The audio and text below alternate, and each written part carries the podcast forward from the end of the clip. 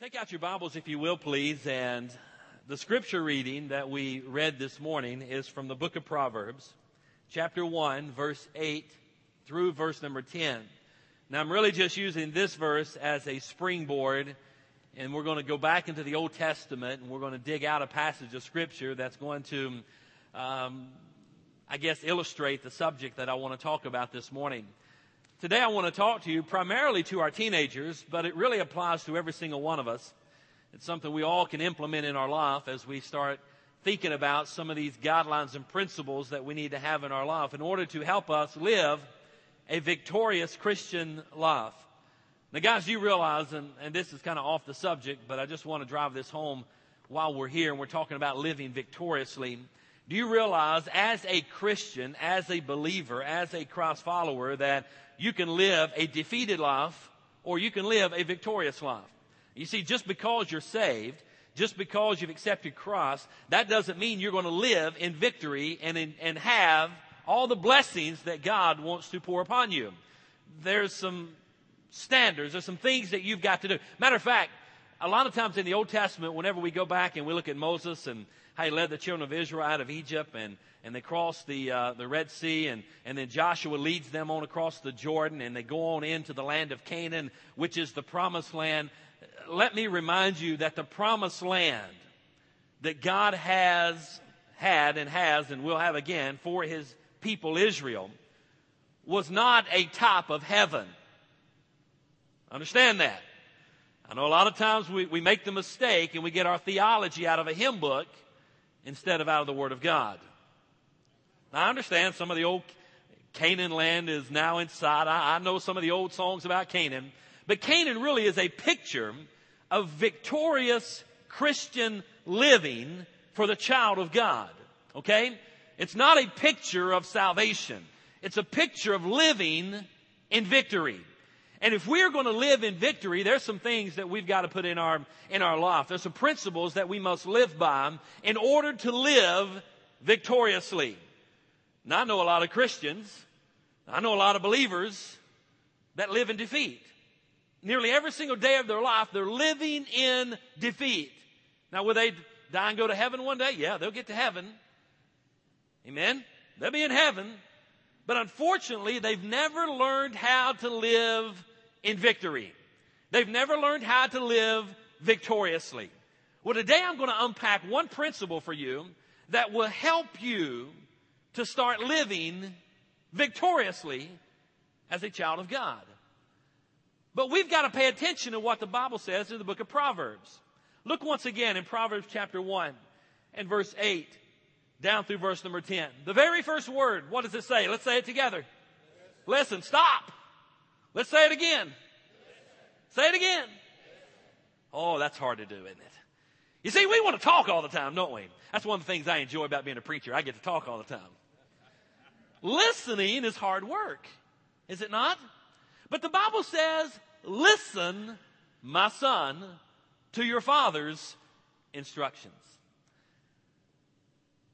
I'm amazed how much smarter my dad got once I hit the age of about 23, 24, 25, and started having my own kids and started raising my own family. You see, when I was a teenager, my dad didn't know anything. I knew it all. That was a, that was a good spot for mom and dad to say amen. You see, when I was a teenager, when I was 15, 16, 17, 18, you couldn't tell me anything. Some of you say, well, you have a hard time telling you anything now. Well, that may be true, but especially when I was a teenager. I knew it all. Nobody could tell me anything. How naive. And unfortunately, probably every single one of you that are now adults, older, 20s, 30s, 40s, 50s, especially as you get on older, you know that you didn't know it all when you were a teenager. There's some things that you've learned since then. Hello? Teenagers, let me tell you something. This is Youth Sunday. I'm trying to direct this message to you. I love you. I've got teenagers of my own, but I'm here to tell you, you don't know everything. There's some things you've got to learn. Now, I'm, I'm proud of where you are. I mean, you're growing up, you're a young adult, you're, you're learning to live on. By the way, parents, mom and dad, do you know what your role is? By the way, these kids aren't yours. You're a steward. They're God's. They belong to Him. You're to steward those children. And you know what your role is? You're to raise them. A lot of times parents say, well, my child is just so independent. Well, that's kind of a good thing. It's kind of a good, now it's got to be tempered, but it's kind of a good thing. Listen, I don't want my kids at 25, 28, 30, 32, 35 still living at home and doing and sponging off mom and dad and eating my food and living in my house and taking up my space and now that don't mean I'm not going to help them. That don't mean I don't love them. That doesn't mean but I want to raise them so that they can be their own person. So that they can get out of the nest. So that they can go establish their own family. Guys, listen, we got to raise our kids up and let them go. And as parents, as we raise, as our kids get older, our, our style and the way we parent has got to change a little bit with their age. Hello?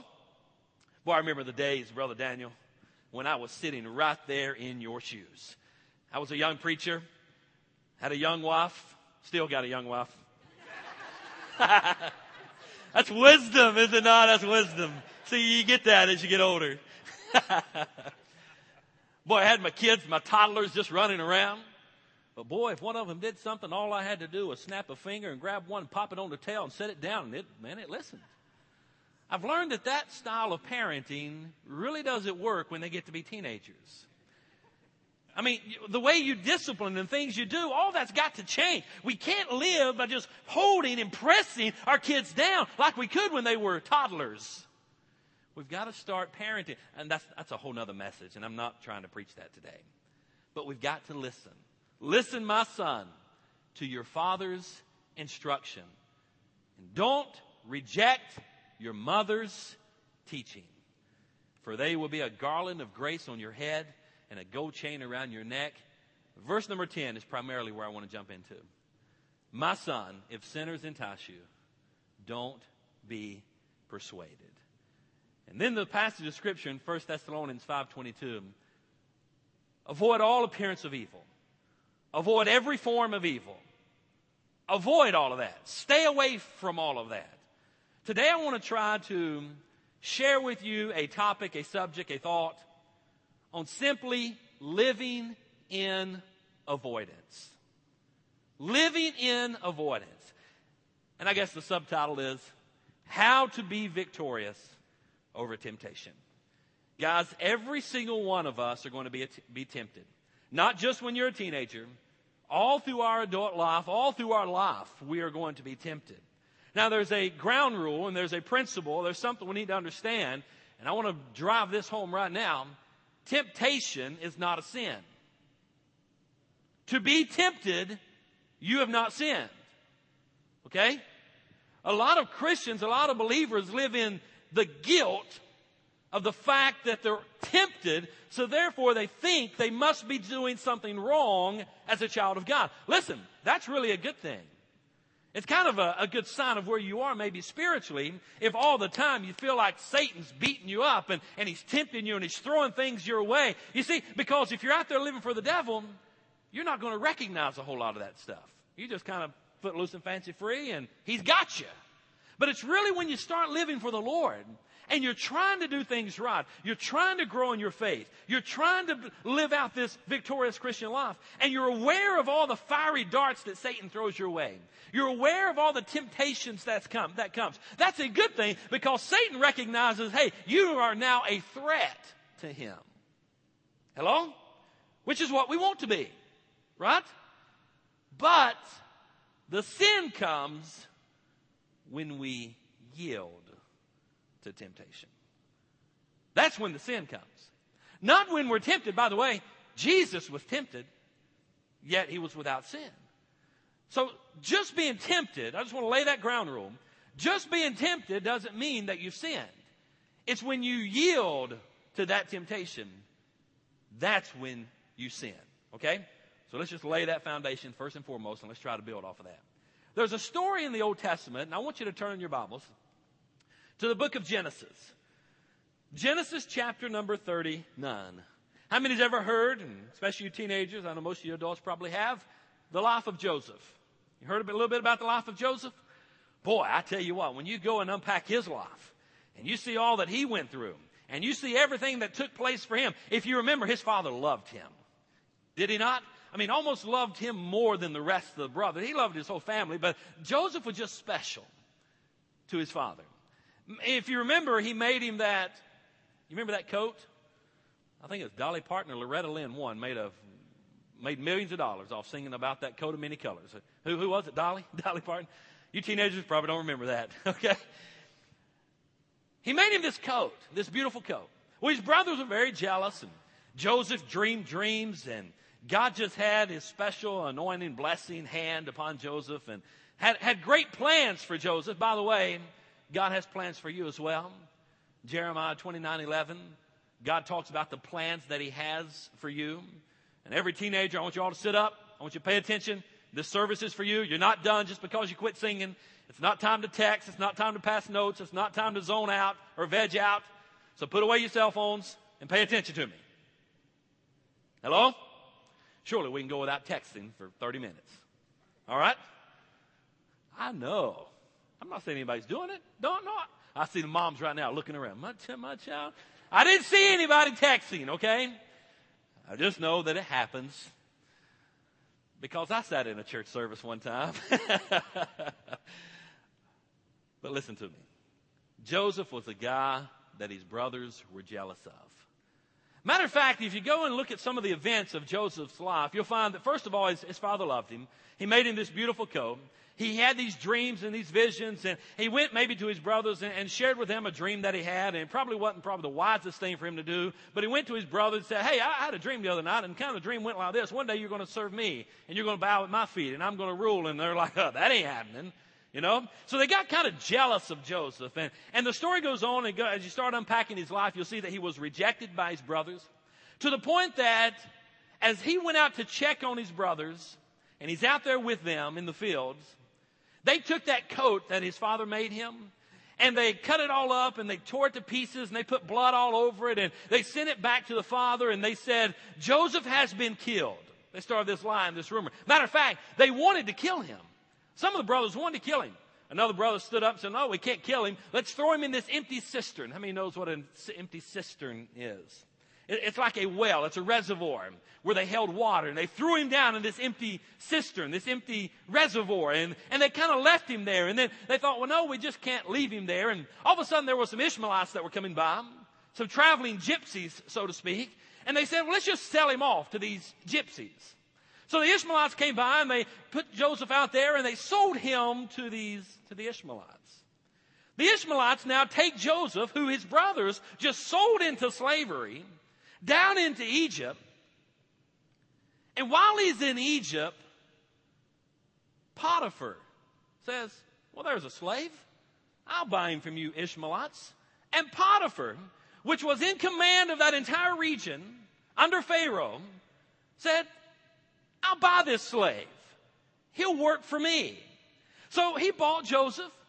Joseph sold into slavery. He's working for Potiphar.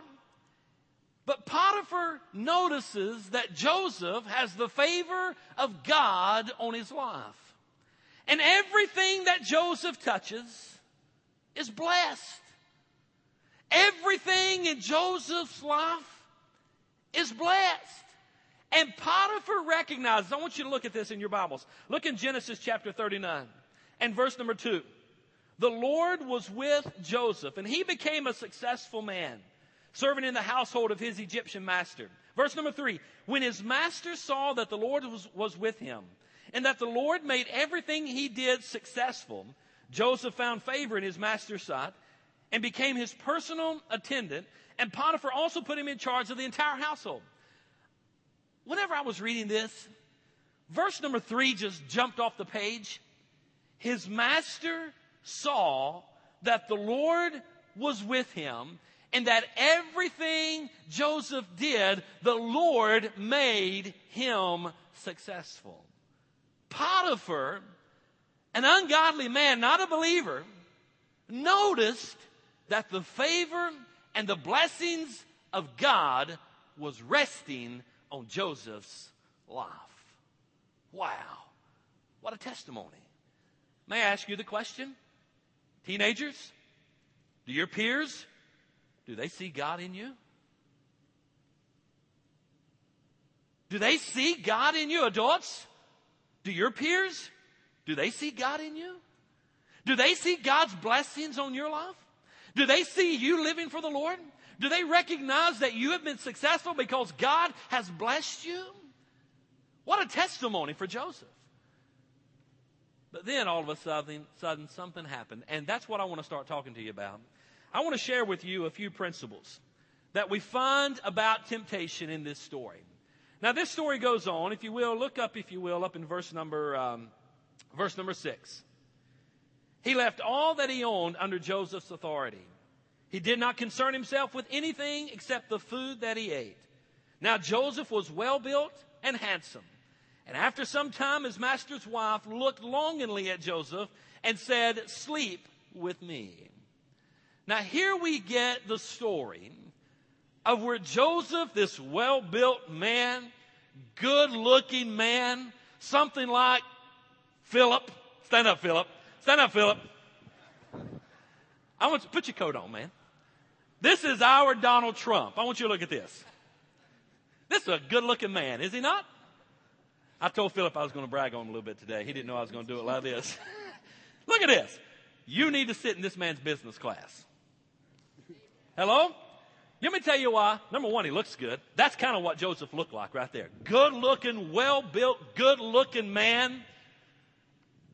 And by the way, on May the 14th, you need to sit in that class because he can help you yeah, I, am thankful that there's some people that recognize some abilities that God has given them, and they recognize that they came from the Lord. They're willing to share those with other people and live out their Christian faith in the workplace. I, I'm thankful for people like that. Amen. That's a young man. He don't have to be doing that. I think we need to give him a hand. Hello? Joseph probably looked a little bit like that. Good looking man. I'm not going to ask you if you've had any Potiphar wives come up to you and say anything. But Potiphar's wife came up to Joseph and said, Joseph, I want you to sleep with me. Now, there is the temptation. Now, I want you to understand this story that we're unpacking in Genesis chapter number 39. It's more than a story of sexual intent or uniqueness. I want you to notice there's two cultures at war here. There's, there's two, there, there's the evil that's at place and then there's good at place. There, there's Satan, there's the devil at place fighting and then there's God at fighting th- through these two people, these two cultures. And this is, yes, it is an, an archaic, old, old story that happened way back yonder. But I want you to know this battle is still taking place today. It's just as relevant today as it was back in Joseph's day. What is the battle? Well, we see that there's Joseph. Joseph represents the individual that belongs to God. Joseph represents the individual who chooses to live a life through the truth of God's word and do what is right. Oh, every time I think about the words do right, there was a sermon years and years and years ago that was preached by Dr. Bob Jones Sr. about do right and it's settled in my heart and it's kind of the what I've built my principles and my value system off of. Do right. He said, if the stars fall, do do what's right. Amen. Joseph was that kind of a guy. He did what was right. But then there's the other culture, if you will. There's the other individual. There's Potiphar's wife. Potiphar's wife represents those, get this, who see no higher authority than themselves. That's it. Life is about me. It's about me being pleased. It's about me getting what I want. It's about others around me recognizing that life is about me. You ever met that type of a person? Sure we have. Sure we have. And here we see these two cultures at war with each other. Very prevalent in our day. When we submit to this, the Word of God, as the chief authoritative voice in our life. Amen? It's not about me. It's not about me doing what I want. It's not about me bringing pleasure to myself. That's the world's view. That yes, it is all about you. Live it up. Enjoy life. You deserve whatever. Do whatever you want to do. You're accountable to no one. While you're an adult, who do you have to answer to? Hello? That's the war we see taking place right here. But it's unpacked and it's lived out in the life of Joseph and Potiphar's wife. Now I want to try to share with you five principles about temptation. Make a little application. I'm going to be done. Number one, write this down if you will, please. As we talk about these temptations, Principle number one is this, and on the back of your uh, bulletin that you got this morning are your sermon notes, so go ahead and turn there and jot these down. You will need some of this in your life if you are serious about living victoriously as, as a child of God. Principle number one is this. Temptation often, often comes when you least expect it. I mean, boom! You're, I mean, things are going to be going well, and all of a sudden, one day, you're going to get blindsided. I mean, boom, there it is. It's going to present itself to you. That's what happened with Joseph. Now, Joseph was well built in verse, or chapter 39, verse 6. Verse number 7. After some time, his master's wife looked longingly at him. Now, in the Hebrew, that little phrase, looked longingly, it simply means that she was gazing on him with her eyes. That she was looking him up and down. And she was lifting her eyes up to him and gazing at him, just fantasizing and almost lusting. That's what that phrase means. How, that's how she was looking at him. And just in case Joseph missed the look, she said verbally, Joseph, come lie with me. Joseph, I want to sleep with you. Now, this is a man that had been in and out of this house many times. This is a man that was over everything that Potiphar had. Potiphar put him in charge of everything. So no doubt, all of a sudden one day, Joseph is doing what he does, and he's doing it well, and all of a sudden temptation is there, and Potiphar's wife looks at him and says, come and sleep with me. Guys, just let me tell you that temptation is going to come to you like that. Just all of a sudden. I mean, you may be right in the middle of doing something good.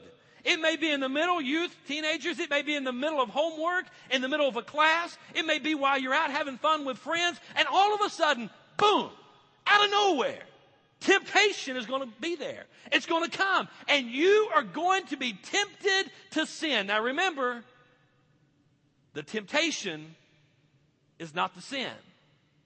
Just being tempted you haven't sinned yet. It's when you yield to that. So Joseph hasn't sinned yet. He's just all of a sudden overwhelmed with this temptation to lie with this woman. Okay? Principle number two, jot this one down. Temptation always tries to make sin look acceptable.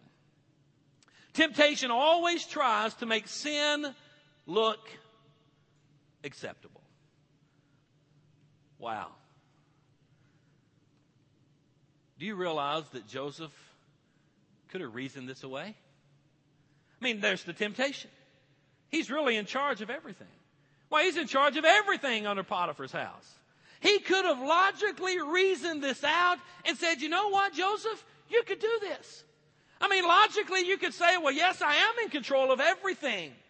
I am. Potiphar's put me in control of everything in his house. So what will it hurt just to lie with this woman? What will it hurt just to have a little affair with her on the side? He could have reasoned this out. And that's what sin does. Sin will come to us and we will be tempted with that sin and it'll be right before us. And if we're not real, real careful, we will find ourselves trying to justify that sin. Hello? Sin really has a way, or temptation has a way of coming to you to make that sin look acceptable. But I want you to notice something about Joseph. Look, if you will, in verse number, verse number nine. Or he starts in verse number eight. He says, Look, my master does not concern himself with anything in his house, and he's put all that he owns under my authority. Verse number nine. No one in this house is greater than I am. He has withheld nothing from me except you. Why is that? Because you are his wife. You know what Joseph believed in? he believed in the sanctity of marriage. Amen? He believed that when you make a vow to someone, you do not break that. You do not slip around. You do not lay around with somebody else's wife. He believed in that. Oh, how we need to get back to that, to that in our day. Hey, young people, let me tell you something. You, you're probably already being tempted to have sexual relationships outside of marriage while you are a teenager. Now, let me tell you something. Joseph had already made up his mind that he believed in the sanctity of marriage before he was tempted with Potiphar's wife to lie with him. So, what does that teach us? That teaches us this principle. And it's not the next one, but it teaches us this that you've got to make up your mind before you get into a situation what is right and what is wrong. Not while you're enduring the temptation. Not while you're experiencing all the peer pressure. Not while everybody's telling you, hey, it's just a Budweiser. It's just one beer. Go ahead and have a drink. I guarantee you the drunkard that was out driving while under the influence of alcohol and had a wreck and killed an innocent family, I guarantee you he wishes that he never went back and had that first drink. I guarantee you the drunkard, the man that came home drunk and beat his wife and shot and killed his family, I guarantee you he wishes he would have never been introduced to the very first drink. And just let me go on record and say this alcohol is the liquid devil. Hello? Don't, do, do not, do not start. Do not start Hello? Joseph made up his mind that I believe in the sanctity of marriage. I am not going to lay around with somebody else's wife. There's some men that need to make that decision. There's some adults that need to make that decision right now and live by that principle. Hello? Hey, this is just, I'm just putting it where the rubber meets the road. Just putting it down there. I want you to live victoriously. And if you don't put some of these principles in your life, there's no way in the world you can. Hello? Somebody's got to preach this message, and if we don't preach in the church, where in the world are we going to hear it? You, let me tell you one thing I'm sick of. Let me tell you one thing I'm sick of in the church. I'm sick of the church dumbing and numbing itself down to where it no longer says anything because it's afraid of offending someone in the world. I am sick of that. Thank God somebody preached me the truth when I was a young teenage boy. Thank God someone told me I've got to accept Jesus or I'm going to split hell wide open. Thank God somebody preached sin to me or I wouldn't be where I am today. Hello? Come on, somebody. Is anybody with me here? If you are, be a good place to say amen. Encourage your preacher a little bit because I feel like I'm all alone. I hope I'm not. Huh?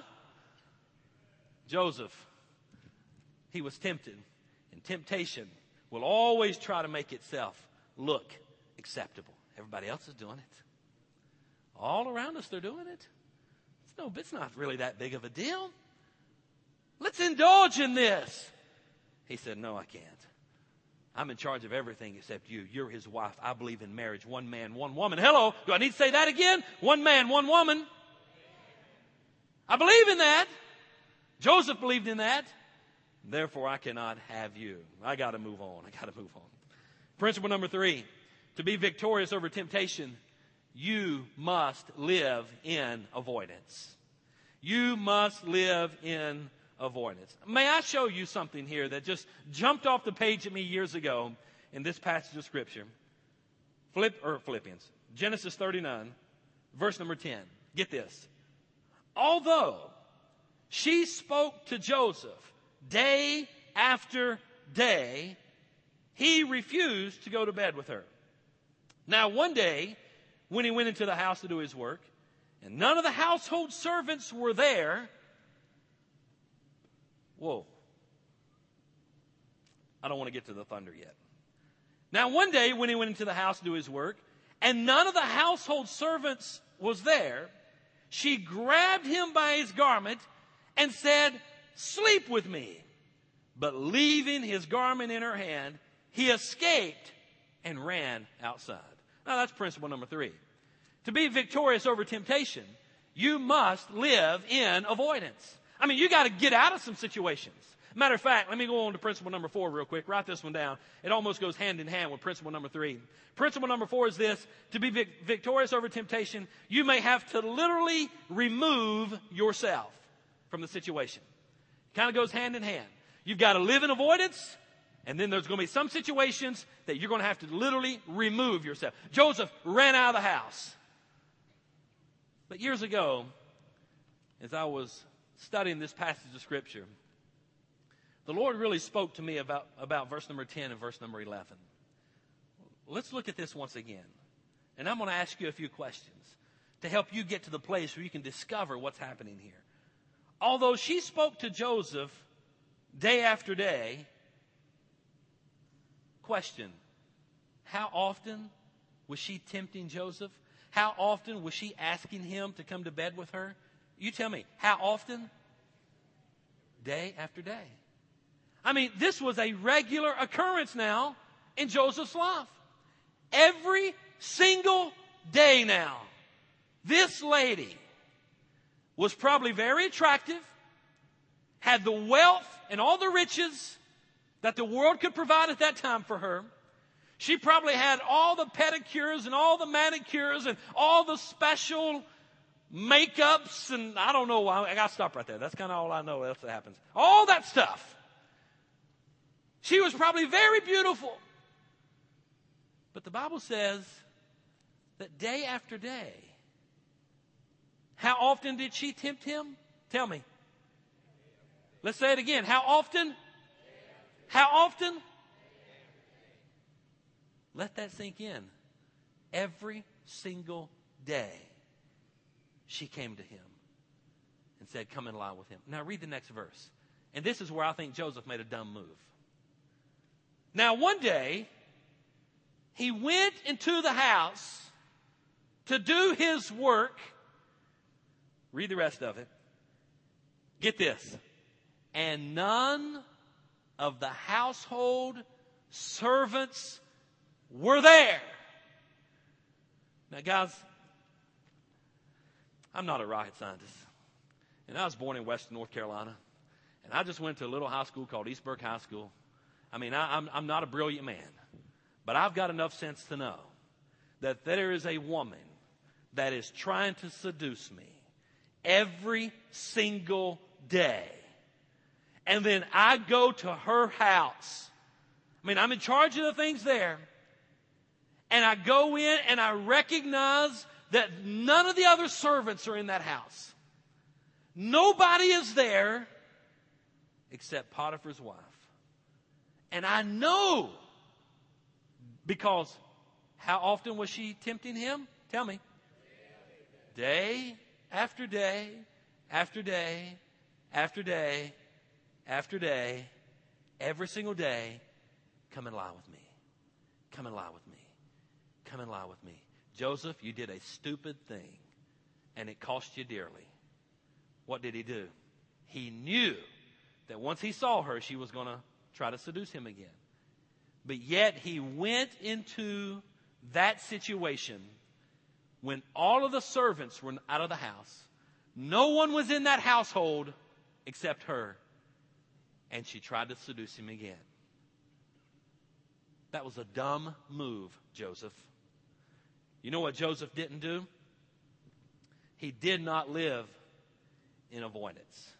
Can everyone see this? This is sin. This is temptation. I'm Joseph. Joseph walked into that house and he sat down in temptation.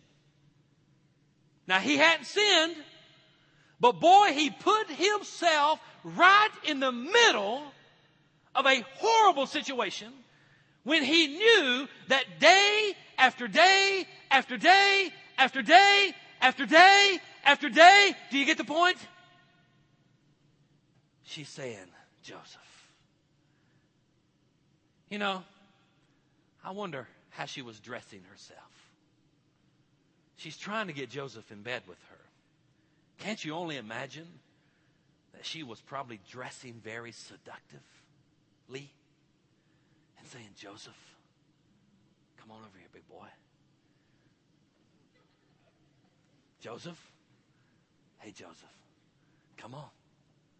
Come on. You know it's just me and you. That's temptation, guys. By the way, may I remind you that the devil's not going to come to you in a red suit and horns and a pitchfork. And I'm not implying he's going to come to you as a woman either, for, for those that are jumping to the other extreme. That's not what I'm implying. But I'm implying that he's going to come in a very seductive, enticing. He's going to come to a way that's going to pique your interest in whatever sin it is. Okay? Joseph? Joseph. Joseph made a mistake. He went into that house knowing that no one was in the house but Potiphar's wife, knowing that every day she was trying to get him in bed with her. Therefore, where should he have lived? He should live in avoidance. Let me tell you why. You see, if he would have walked up to that house one day and he'd have knocked on the door and he would have made himself aware that all of the servants were gone if he would have shut the door and said, you know what? I'll come and do the chores inside the house at a later date when the rest of the servants are there. I'm going to surround myself with other men and women that are in there working with Potiphar's wife. I am not going to get myself in a situation where I am alone with her because I know what she's going to try to do. Therefore, I'll just come back at a later date. I'm walking away. That, friends, is living in avoidance. You see, because if I fall from avoidance, where am I falling to? I'm just falling into temptation. Question. I've already established the fact. I'm looking to see how much you're listening. Have I sinned yet?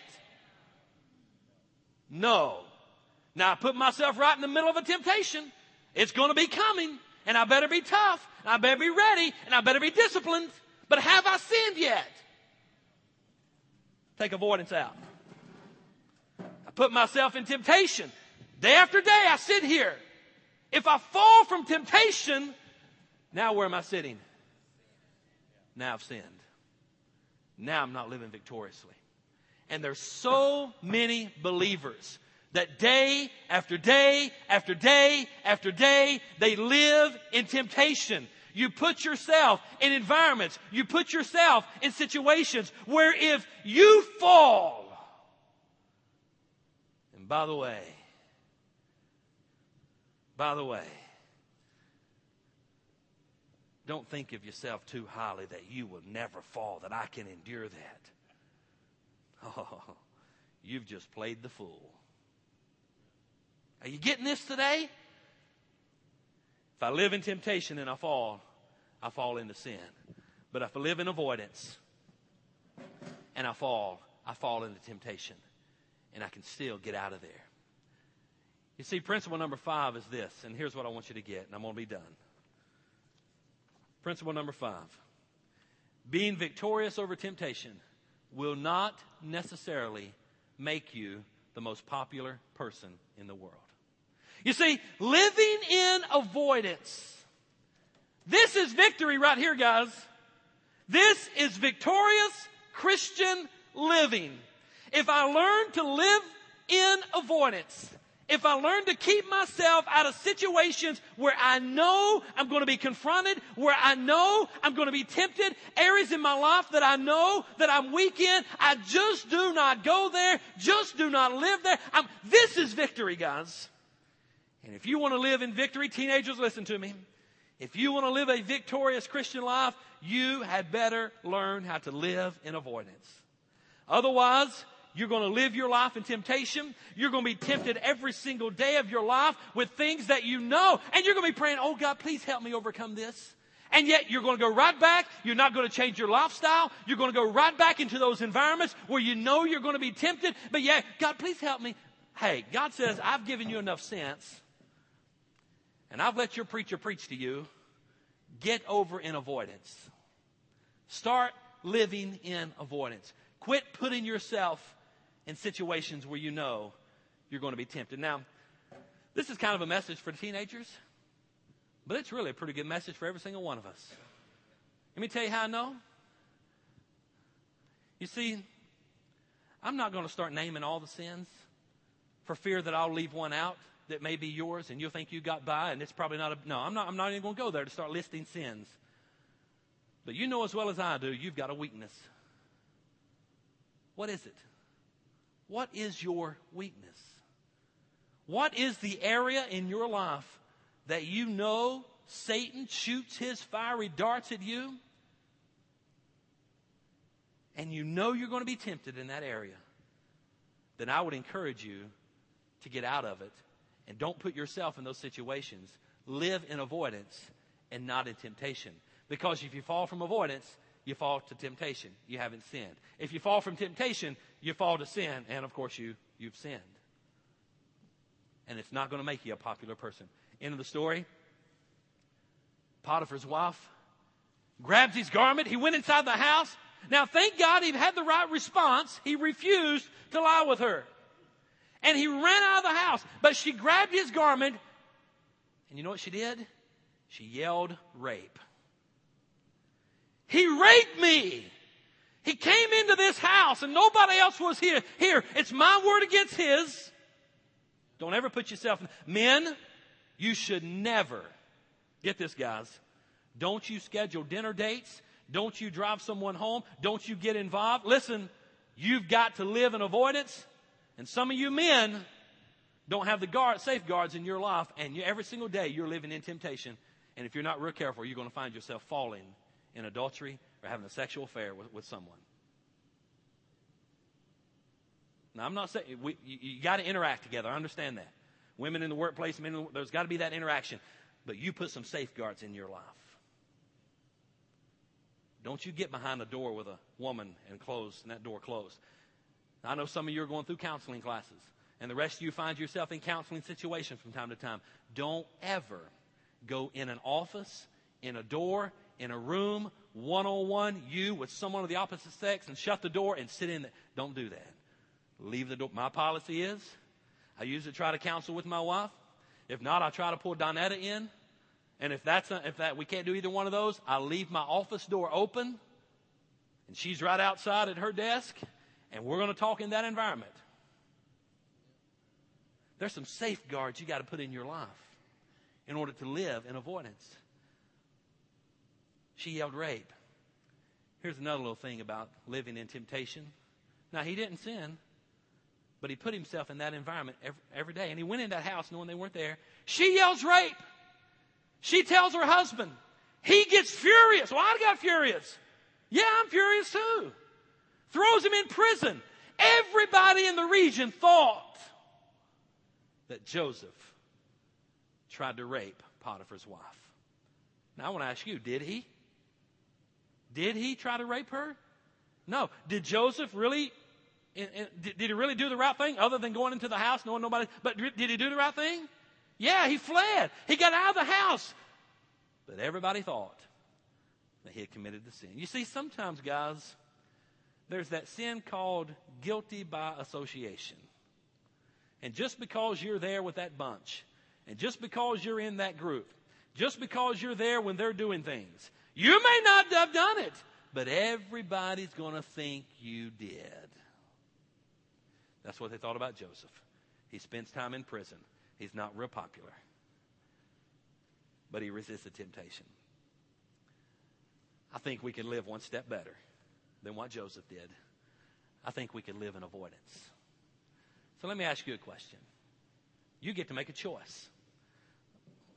You can choose to live in sin. You can just choose not to change anything. You can choose to live right here. But may I remind you that you do not get to choose the consequences? The consequences of living right here all the time is an eternity in the devil's hell.